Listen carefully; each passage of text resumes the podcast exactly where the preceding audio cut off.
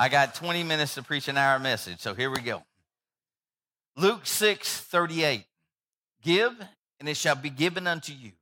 Good measure, pressed down, shaken together, running over, shall men give unto your bosom. For with the same measure you met withal, ye shall be measured to you again. Father, we love you and we thank you for this opportunity to preach your holy word. And I pray, Father, you touch each one of our lives, dear God.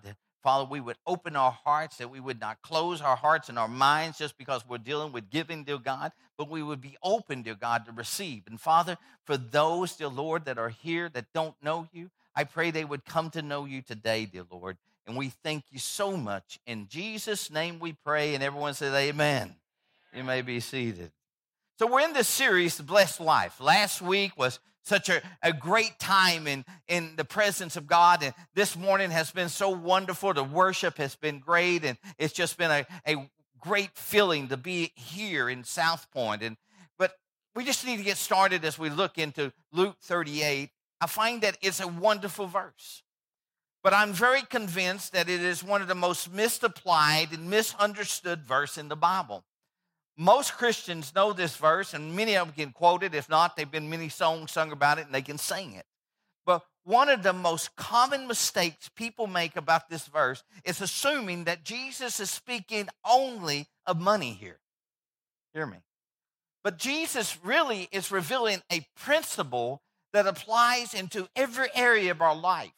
And if, if you look at the larger context of the verse, and I, that's what I want you to do, I want you to jump up in verse 36 and 37 of that same chapter. And it says, But you therefore merciful as your Father also is merciful. Judge not, and you shall not be judged. Condemn not, and you shall not be condemned. Forgive, and you shall be forgiven. It is after Jesus talks about mercy he talks about judging, he talks about forgiving, that he says, Give, and it shall be given to you. Hear that. See, this principle applies to money, but you also can give forgiveness, you can give mercy, you can give understanding, you can give patience. Jesus is simply talking about the broad principle of giving within our lives. Luke 6 and 38 whatsoever is given is going to be giving back to you in a good measure, pressed down, shaken together, and running over. So, to capture the full meaning of this truth, you need to know something about what the term good measure, pressed down, shaken together, and running over is referring to. Those were farmer terms. According to the instruction in the Old Testament, farmers in Israel were, were, were to leave grain in the corner of the field for the poor. So each harvest time would come around, there was two sets of harvests within the field. One they were they they they were the primary harvest. They they they would they were the ones that they would get in the middle of the field, and they were paid to bring the crop into the barn. And then they were the poor people, and they were in the corner of the field, and they were harvesting the crop to feed themselves and their family. So the primary harvesters were out in the middle of the field who were they would fill their baskets up and they would carry it over to the barn or they'd carry it over to their wagon and they would dump it all in. They'd go back and they'd fill it again and, and they'd fill up another bucket. And, and, and you see, to these workers, it didn't really matter to them how full their baskets were because they were just getting paid by the hour. So they were just staying busy and they were keeping working until all the grain was gone over their workday. Either one was over first. But the poor people here, they were working in the corner of the fields. They were nowhere near their home. They knew that what they were putting in the basket would be in it would be what they would be the amount that would feed their family and the family in their life. It was more of a life and death incentive to them to, to get as much in the basket as possible.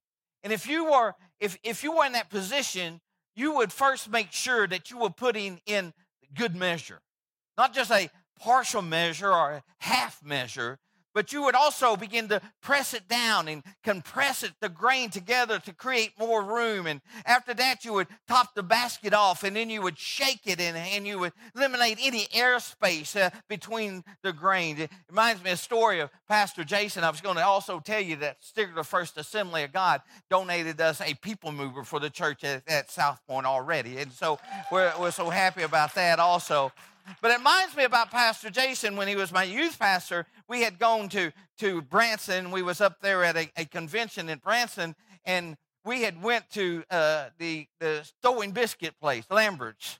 And, and so, you know, many people don't know that when you go in there, uh, you only got all the helpers going around with all the food, and they just keep shoving food, and, and you order a, a, a meal, but you get all these other stuff along with it.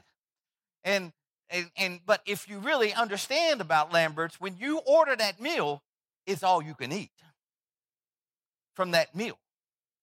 And he ordered a steak, ribeye. And we were getting him ready to go. I had him in training to go eat that steak up in Texas, uh, that 72 ounce steak that if you could eat that, you'd get it free and a shirt and all that to say I'm stupid, I ate, you know.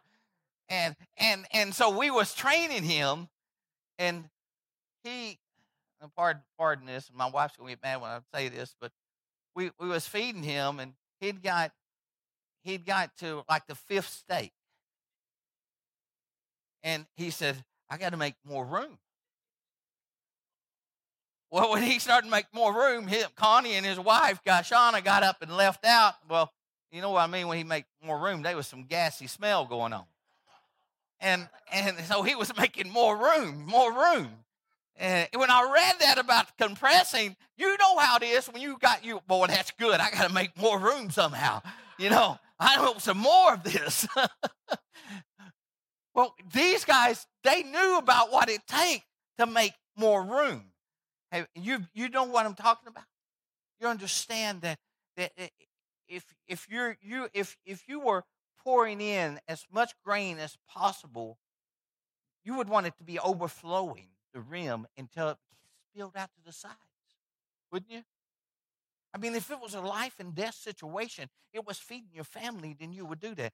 See, it's one thing to receive a, a basket of free grain, but it's far better thing to receive a good measure, pressed down, shaken together, running over a basket of free grain.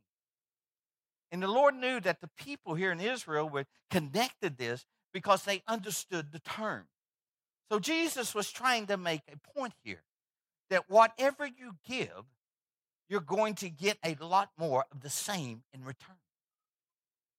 Hear that? This is a universal principle here with God. You always receive back more than you give. Think about this. When you give away an apple seed by planting it into the ground, you don't just get back the apple seed. In time, you will get back a whole apple tree.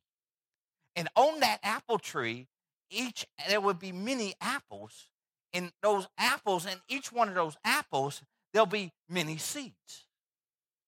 Did you catch that? So you get back much more than you actually give when you plant the seed. But so many people go wrong on this passage of scripture. But you see there's a there's a great big deal of temptation here to make it your motivation for giving Many have fell into this trap and have encouraged others to do the same. If you give, you get back. And it's the temptation that that becomes your motivation. If I give, I get back. And I find that as we fall into that trap, it's the, the give and it shall be given to you principle is to be our reward and not our motivation. Now, understand this. Jesus starts his promise by saying this. There in, in, in Luke 6 and 37 Judge not, and you shall not be judged. Can, condemn not, and you shall not be condemned. Forgive, and you will be forgiven. This will be the prom. This promise is a complete puts a complete different light. If you give judgment, judgment will give back to you. In good measure, pressed down, and shaken together and running over. If you're going to judge others, then you're going to get it back to you even overflowing. If you give condemnation, condemnation will be given back to you in good measure, pressed down, shaken together, and running over. It also works the other way, though. If you give forgiveness, an abundance of forgiveness will give, be given back to you. If you sow love, you will receive an overflowing harvest of love. That is the principle, a fundamental principle of the kingdom of God. But the problem is, is the way it's been taught, that there is no balance because this has become all about material gain, and the mode it has become getting and not giving. Hear what I just said. But there is nothing in the scriptures that said we should make personal gain on our motives for giving. Hear that. Can you imagine how God feels when his people only gets excited about giving towards his kingdom purpose when they stir up inside them a fever that they, they will have more stuff? God doesn't want us to catch the vision of getting, He wants us to catch the vision of giving. We will receive much more in return being givers and not getters. God is not against us having nice things. He loves people to, to his, see his people blessed, but molded is everything.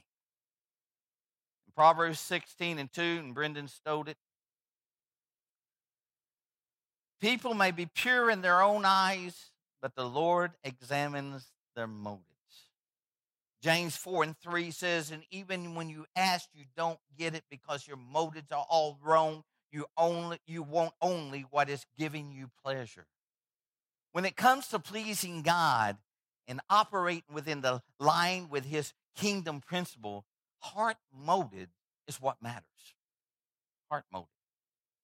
So, it, to really understand this principle of Luke 6 and 38, then we need to get more of a context and a perspective to do what we, we as we kind of look back into it.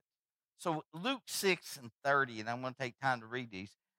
Give to anyone who asked. When things are taken away from you, don't try to get them back. Do to others as you would like them to do to you.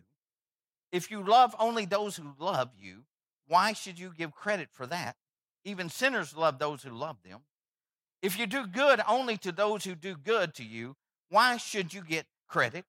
Even sinners do that. And if you lend money only to those who can repay you, why should you get credit? Even sinners will lend to other sinners for a full return.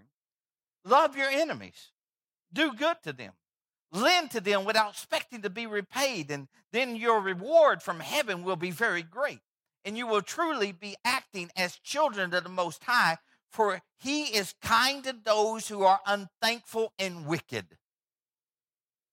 Now, what I want you to look at here in this passage, because it, it, this passage begins with the word give. Give to everyone who asked of you. This is the ideal. What bothers me is why so much preaching and teaching and believing that Luke 6 and 38 is all about material gain when it's the motive for giving it gets rather than the byproduct of it all.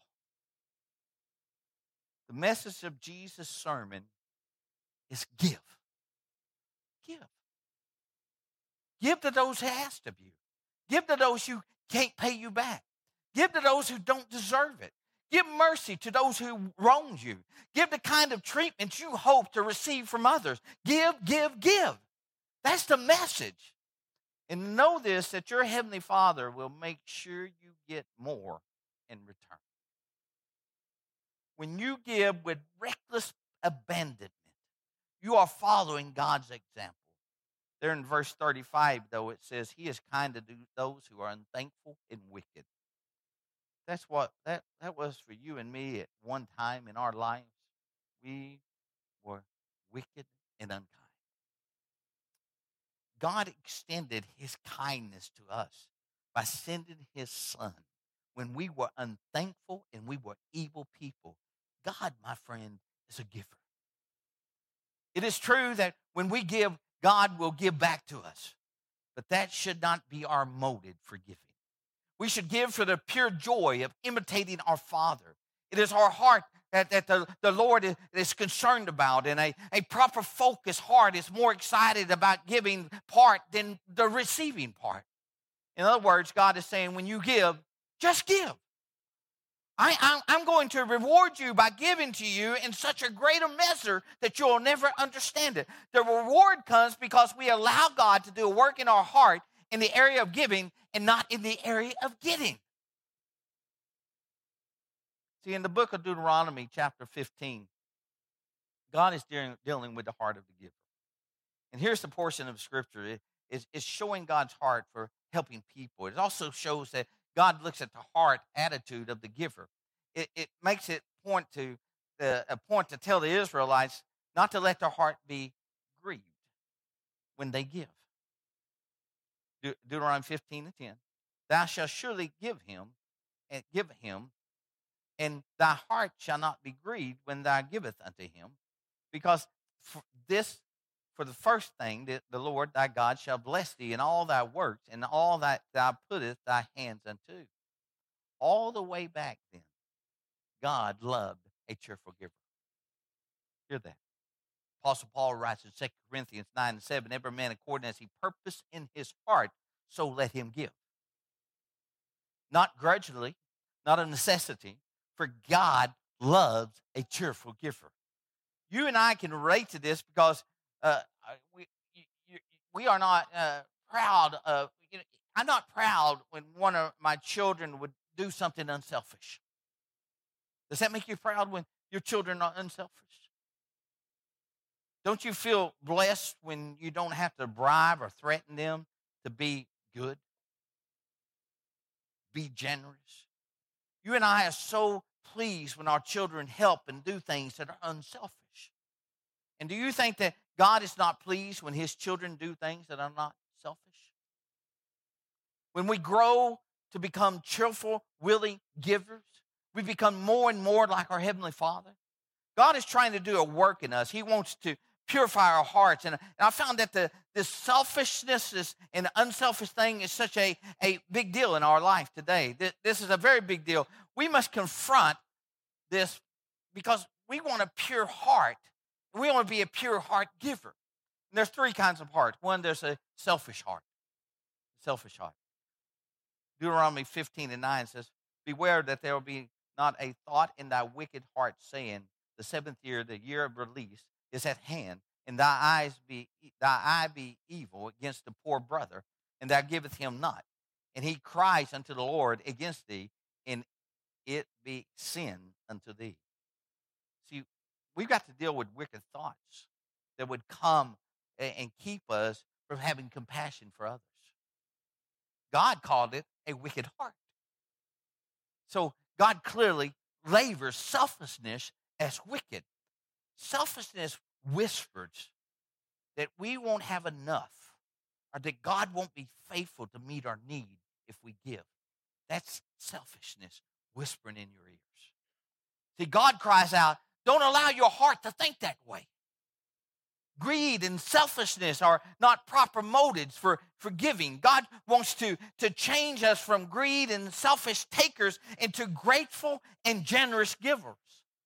Selfishness tries to manipulate and tries to make deals with God. We, will, we were born selfish. You know that? My, my wife made a statement the other day, and I, I, I wanted to correct her, but she was talking to someone about children. So I'm just going to correct her in front of the whole church. Boy, I love it when I get to. She said, Them babies are born innocent. No, them babies are born evil.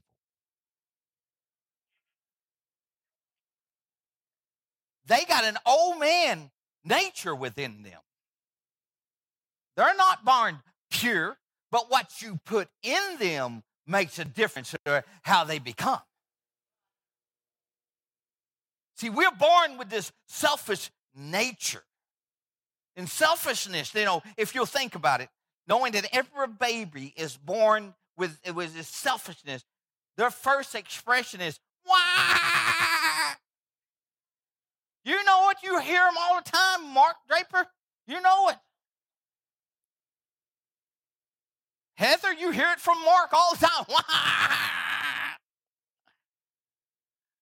and we know that that is translated into feed me, change me, hold me now.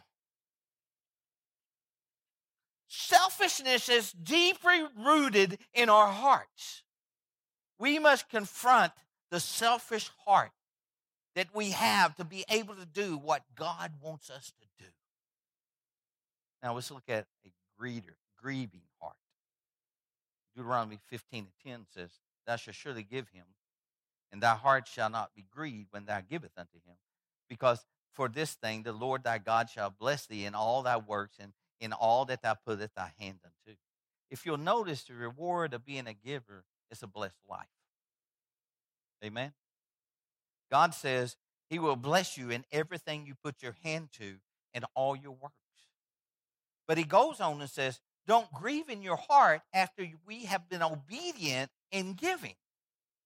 It is important not to let yourself start grieving over what you have done with your money if you have if you, you have kept it for yourself. You see, selfishness can attack us before we give, but greed can attack us after we give. This means that you must guard your heart not only before you give, but after you give as well. Many people give because they feel they have to give, and it's not because they want to. They feel pressured to give, and afterwards they grieve over that gift. They grieve over money that they no longer have. What we must understand that God is trying to do something deeper in our heart. If we are filled with regrets after being a blessing, my question is does it please God? If we understand that what we have was given to us and that it really isn't ours to start with, then it becomes easier and a blessing to let it go. And I'm going to close with the third part real quick. I'm trying to get through Russian. The third part condition is the heart adjustment that must happen.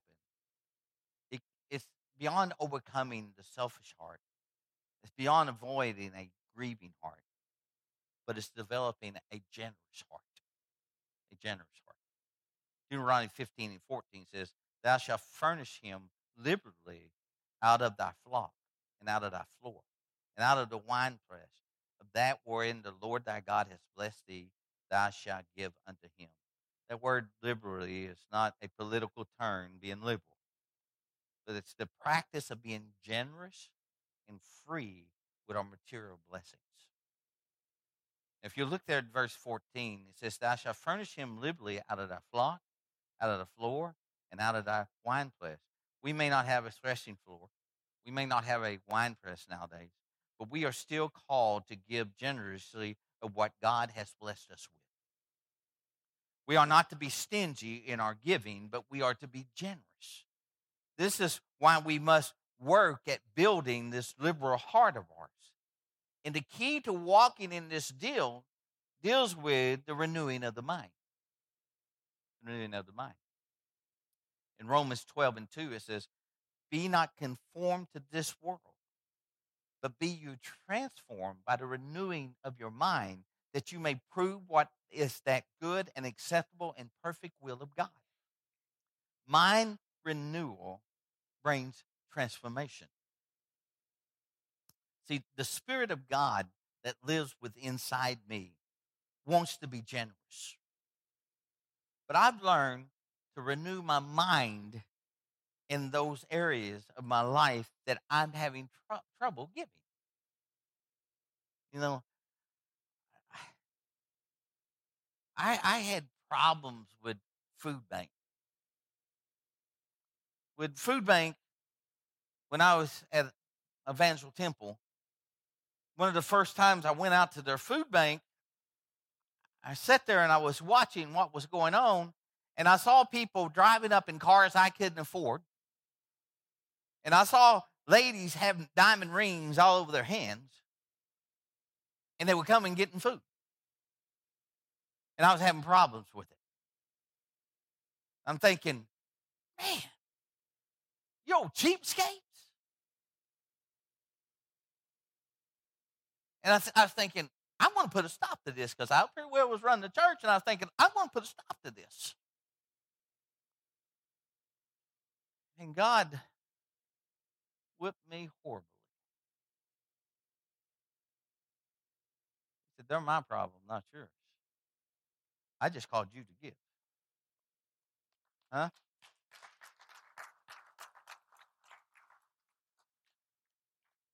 And so I've learned that that I may not like everything that goes on, but I'm not responsible for how you or anybody else receives what I give, but I am responsible for what I give and the motive that I give it in. So I find that I have to renew my mind in those areas, and it, starts in this place.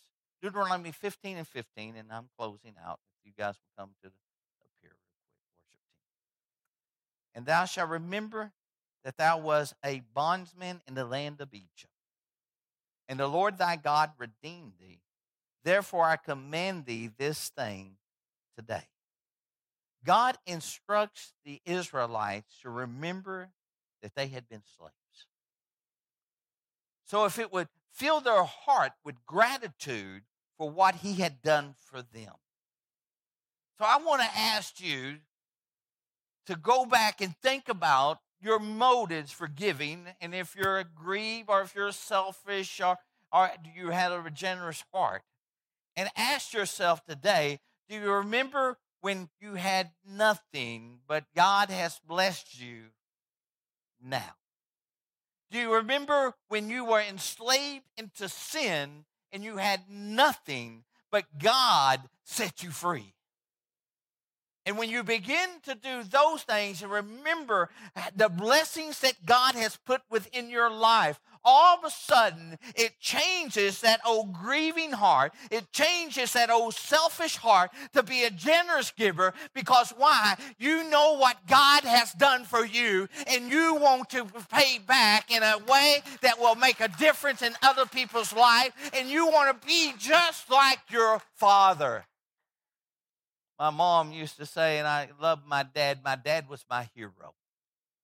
And uh, she used to say, she'd get, she'd get mad at me over something, and mom would say, You act just like your daddy. And it'd make her so mad because I'd look at her and I'd say, Mom, I hope I'm as good as man as my daddy because I want to be just like him. Because my daddy was I want you to know your daddy is the greatest of the greatest. Amen. He is the greatest giver. He is the greatest lover. He's the greatest forgiver. Your daddy is the greatest of greatest. I want to be just like my daddy. So I encourage you today to think about where you came from and where you are today. And if you're still in that slavery, I want you to know He wants to set you free. No matter how much you have done, how wrong you have become, how spoiled you think your life is, our daddy is still planting seeds into your life. He's still giving to you. Actually, in Romans, it tells us that He gives to us to bring us to repentance. He loves us. He wants you to recognize what a giver is about. Stand with me if you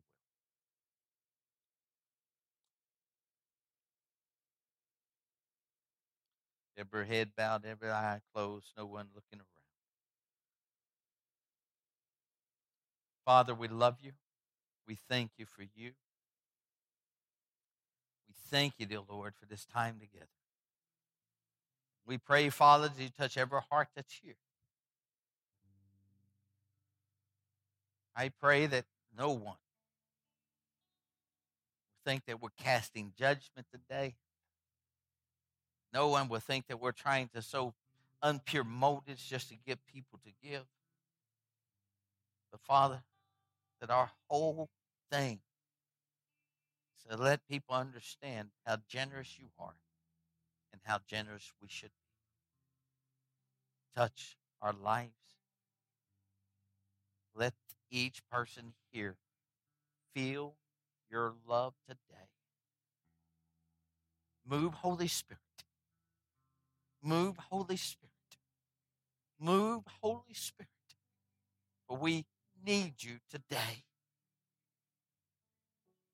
Break our selfishness.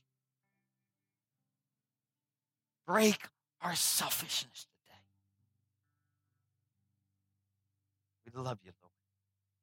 And we thank you. In Jesus' wonderful name we pray. Amen. Amen. Thank you, Jesus. Thank you, Jesus. God is good. I want you to just keep your heads bowed just for a moment. And if you're here and you don't know the Lord, we want to give you an opportunity to come to know Him. I'm going to ask Him just to sing just a quick chorus. And I want you to let the Holy Spirit just move in your life right now. I say, sing this, just a quick chorus. Go ahead. Thank you, Jesus. There's nothing you can't make worthy. You wash me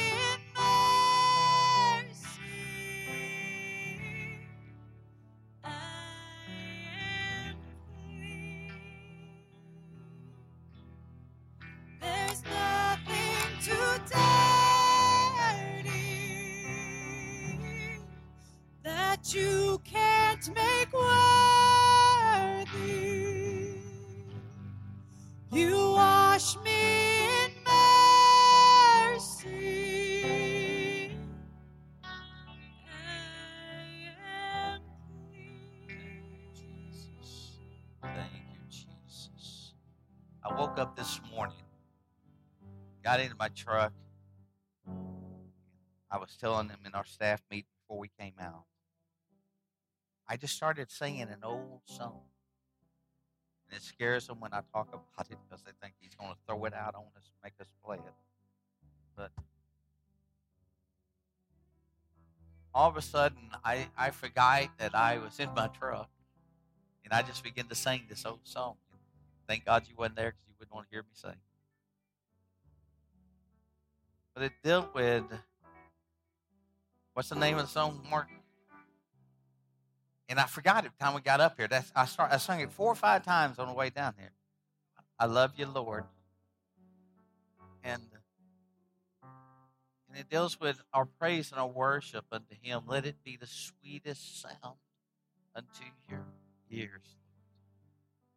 And I told them, I said, when we walk out to this place come into this service, let's be worshipers. Let's be worshipers. Amen. Because worshipers' heart has turned towards Him. And we're saying, Lord, we give our all, we surrender unto you. Amen. So today we surrender to you, Lord. We surrender to you. We give our all unto you. And if you're here and you hadn't gave your all, we want to give you that opportunity right now. I want you to just raise your hand and say, Today I want to give my life to the Lord, completely holy to the Lord. Yes. Raise your hand all over the building. Yes, yes. Just in a minute, I'm going to ask you to come. I'm going to ask you Have you developed a generous heart? Are you a giver? Are you a giver? Now, I'm not talking just in material, I'm talking in everything else. Are a giver, but are you giving goodness? Are you giving evil things?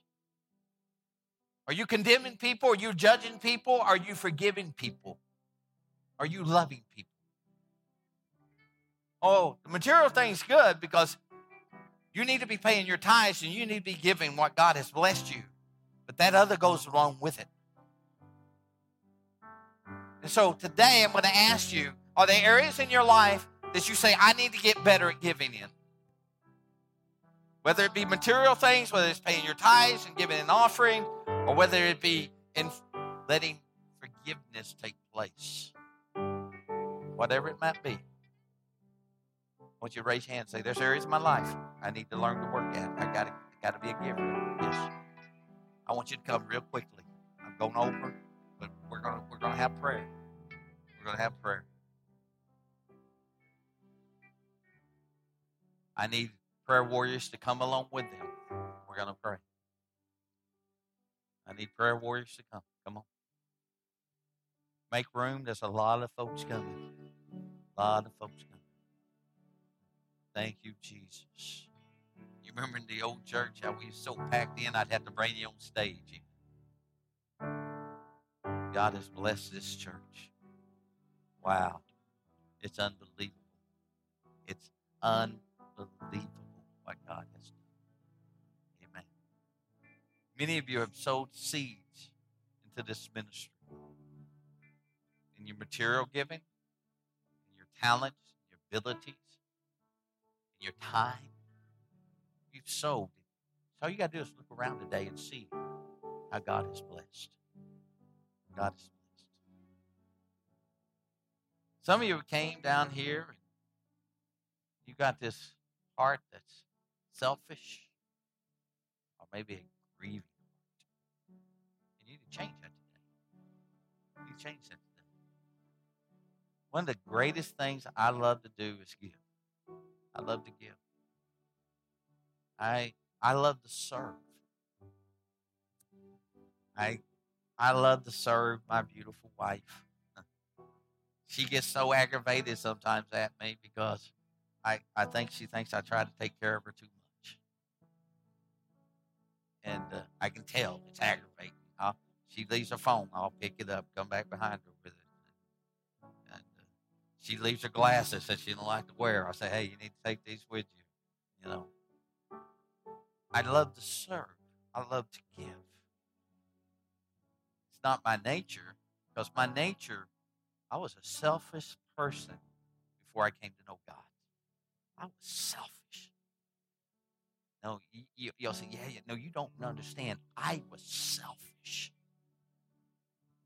When I went out on dates, I would buy one meal and share it with my date. I'd get two straws and we would drink. Oh, it's so romantic, baby. Drink from one drink. I was selfish. But when I come to know Jesus, turned that selfish heart to being a giver. Then when I come to know my wife, her influence and her walk with God changed me so much. I credit it to the Lord Jesus Christ. But I also realize how my wonderful wife has sowed into my life to make me what I am. And I find that it's so important have people in your life to influence you. Influence you. God's going to do his part, but isn't it nice to have that partner with you? Whether it's a wife or a girlfriend or boyfriend just, just a person in your life.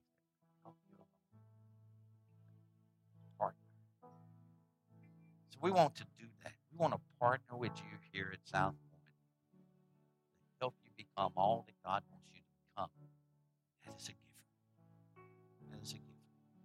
start with the getting with the selfish deal. I told my Sunday school class, my marriage class, one of the deepest problems or most rooted problems in marriage is selfishness. And I said, if you get don't get rid of the selfishness, your marriage will fall. Okay? Your marriage to Christ will fall because of selfishness. Because if it's all about you don't submit unto the Lord Jesus Christ and let Him have rule in your life, become the giver that He wants you to become, you will fail because now you're not being obedient unto Him. And obedience brings blessings. Amen. And So today, as we pray, we're going to pray and ask the Lord Jesus come into our hearts. Those that are here that you raise your hand said, I need Jesus. We're going to pray. And it's a simple prayer. We say it every Sunday. And if you want it just become words, it can just become words. But if it comes from the heart, the motive of the heart, then it makes a difference. So we're going to pray. I'm going to ask you to repeat after me all over the building. Let's pray. Father God, I'm a sinner. I need forgiveness. Cleanse me with your blood, Jesus. Become my Lord, my Savior, and my Master. Thank you for saving me. In Jesus' name, amen.